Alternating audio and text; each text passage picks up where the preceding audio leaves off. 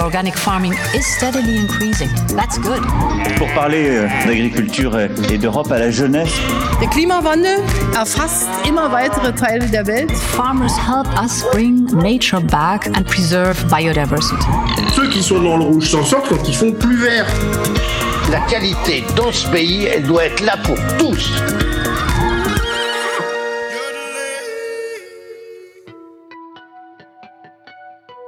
Welcome to our latest edition of Food for Europe. And today we're talking about the European Union's system of geographical indications.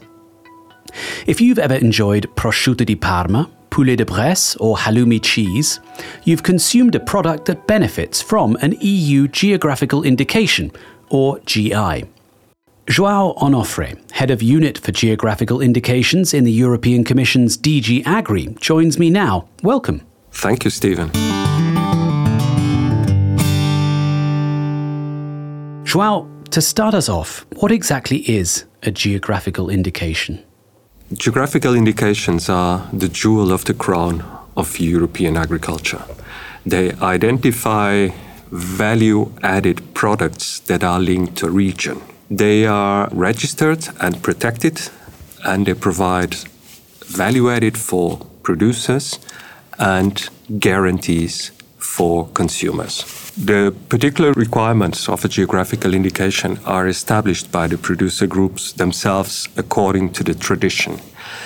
What they actually have to de- demonstrate in order to be protected at European level is the link between these specifications and the territory in question. Well, Italy has many examples of GIs, and one of them is Aceto Balsamico di Modena, balsamic vinegar from the foodie paradise of Modena in the Emilia Romagna region. It's a unique and surprisingly versatile condiment, used on everything from salads to strawberries. Food for Europe visited Modena to speak to the president of the Association of Producers of Aceto Balsamico di Modena, Mariangela Grosoli. We're here in my company. It's a family company which has created part of the history of balsamic vinegar. That's because my father was one of the four entrepreneurs who created the market as we know it today for balsamic vinegar in the early 70s. So it's a company that specializes in the production of balsamic vinegar from Modena, which is a protected geographical indication.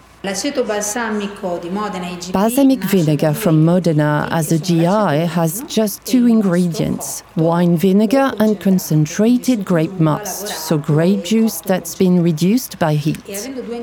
And so, using these two ingredients that don't have fixed characteristics but that can have so many different characteristics means that we get many different types of balsamic vinegar. And this is the strength of the product because it's highly versatile and it has a thousand different uses in cuisine. But it would seem there are just as many ways for outsiders to muscle in on a GI. According to them, a product made with wine vinegar and grape must is called balsamic vinegar. They say this rule is consistent with national rules and European law as it relates to vinegars, because in the single market we have rules for products, and there are, of course, rules that govern the production and marketing of vinegars. Three years ago, the European Court of Justice ruled that the term aceto balsamico is not protected under EU law in the single market.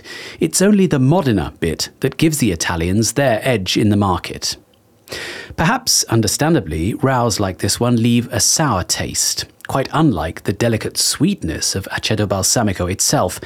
And Mariangela is pressing the Italian government to intervene. It's a product that's highly in demand. 92% of balsamic vinegar from Modena is exported. It's the leading export of all our protected geographical indications. So it's not surprising that export destinations would like to make it themselves. We know that outside Europe we have limited protection beyond a few bilateral trade accords. Mariangela Grosoli there, president of the Consortium of Aceto Balsamico Producers in Modena. Now, Joao Onofre from DG Agri, you're still with us. Give us some general reflections about the challenges that GI products face, even in the single market. Enforcement is key to the geographical indication system. We have to make sure that consumers, when seeing the logo, get what they expect in seeing that logo. And for that, a major effort is required at all levels primarily at the level of the producer groups. They are the first interested in making sure. And then member states. And finally, the European Commission by making sure that all efforts are coordinated between member states in order to combat fraud. We're also talking about geographical indications today because the European Commission is proposing new legislation for this sector. Why are you doing that? The new proposal aims at making the GI system fit for the future, namely at the light of the farm to fork. So it's for the first time there are provisions about sustainability in the terms of reference of GIs. We are addressing protection at the level of new sales domains. We are reinforcing the role of producer organizations in order that they can act as enforcers. The legislation also seeks to bring food and wine under one umbrella regulation for the first time. It's now with the European Parliament and the Council, the EU's national governments, and both institutions will consider the Commission's proposal. In the Parliament, the lead MEP on this dossier is Paolo De Castro, a professor of agricultural economics who represents the Emilia Romagna region. Joao, he shared with me his reaction when he first read the proposal your team put together. Let's hear that first and then get your reaction.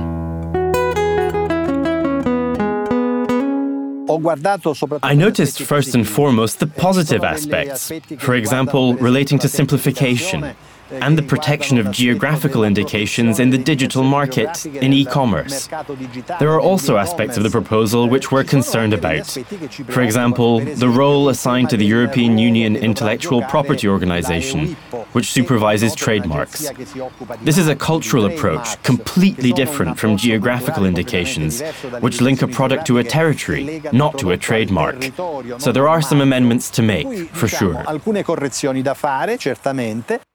Joao, as Paolo De Castro was mentioning there, your proposal suggests a greater role for the European Union Intellectual Property Office, EUIPO, in protecting GIs. But you heard his reservations. Why did you take the approach you did on this particular issue? We are actually proposing to establish a technical assistance with EUIPO in order to accelerate and to deliver on a major concern of the producers, which is the timing for the application of their geographical indications. It is important to use whatever resources are there to simplify the procedures, and on the other side, making sure that there are reasonable registration times. It is fundamental to stress that political responsibility on the registration of a file would always remain on the hands of the Commission. Well, that's already one area where there's likely to be a vigorous discussion, but Paolo De Castro outlined to us why, overall, he's strongly supportive of the Commission's work to update the GI system.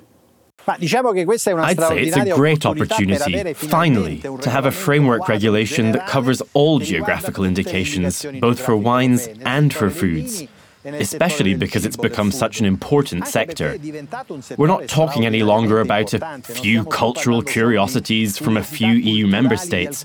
We're talking about a strategic asset that represents 80 billion euros of turnover in the European Union. So we needed a framework regulation, and this is a strong opportunity to move forward in this respect.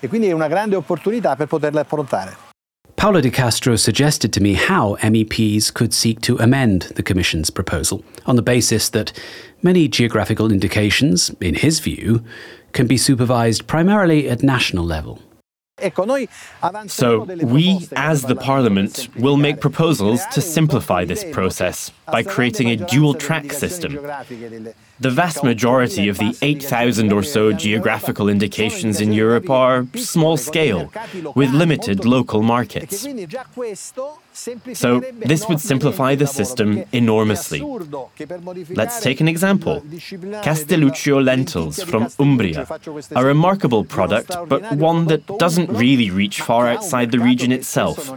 It's absurd to compare this product to, say, Grana Padano or Comté cheese, which are worth billions of euros and are sold everywhere in the world.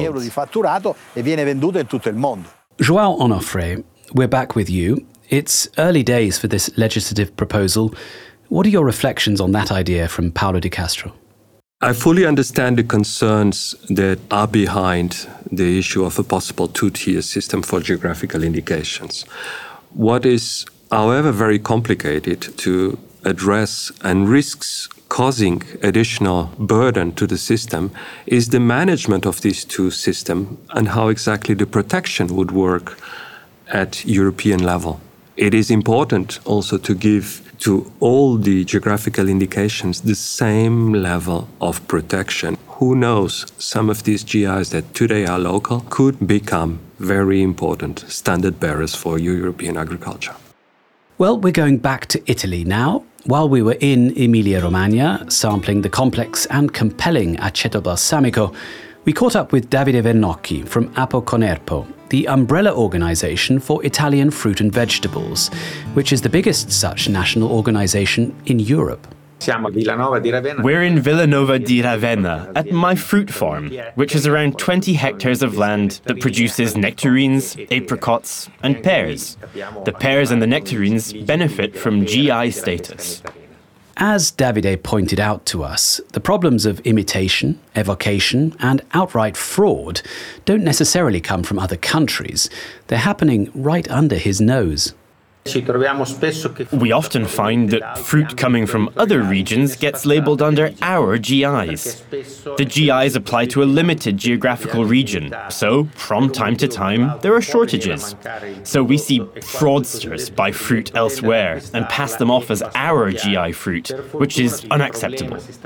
Thankfully, we're beginning to get to grips with this problem, but we need to exercise maximum vigilance. We tried to interview someone from NAS, a police unit in Italy that helps producers like Davide enforce their GI protections. Unfortunately, that wasn't possible. But Davide gave us his thoughts on how Italy is managing these ongoing challenges. Sadly, the world is full of sneaky people who want to imitate the unique characteristics that reflect the history of a particular geographical area. Whether we're talking about NAS or about the Ministry of Agriculture's anti fraud unit, which also has a strong role, I have to say that they have put in place a system of detailed checks. From my point of view as a producer, the work the Italian authorities are doing is highly appreciated for the results they've been able to obtain. Davide Vernocchi there, fighting against food fakes and fraud. Joao Onofre, a final word from you on the Commission's efforts to protect GIs on the market. What about outside the single market and the European Economic Area? We have been for more than 20 years negotiating commitments on protection of GIs. We have now an agreement of geographical indications with China, Japan, Latin American countries. This is fundamental to make sure that we gain market access in third countries and we get protection of our names from abuse in international markets. The task is not yet completed because every different country of the world has different rules, but from our side, it is very clear that geographical indications are going to be always our number one priority in bilateral trade agreements.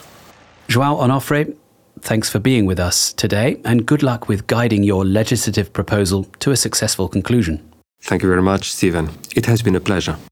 Thanks to my other guests too for their contributions. Different perspectives, but a common desire to nurture and protect Europe's unique heritage of food and drink. That wraps up this edition of Food for Europe. So, whether your favourite protected geographical indication is Roquefort or, of course, Aceto Balsamico di Modena, we wish you, as always, bon appetit. Until next time. Organic farming is steadily increasing. That's good. Pour parler euh, d'agriculture et d'Europe à la jeunesse, Der Klimawandel erfasst immer weitere Teile der Welt. Farmers help us bring nature back and preserve biodiversity. Ceux qui sont dans le rouge s'en sortent quand ils font plus vert. La qualité dans ce pays, elle doit être là pour tous.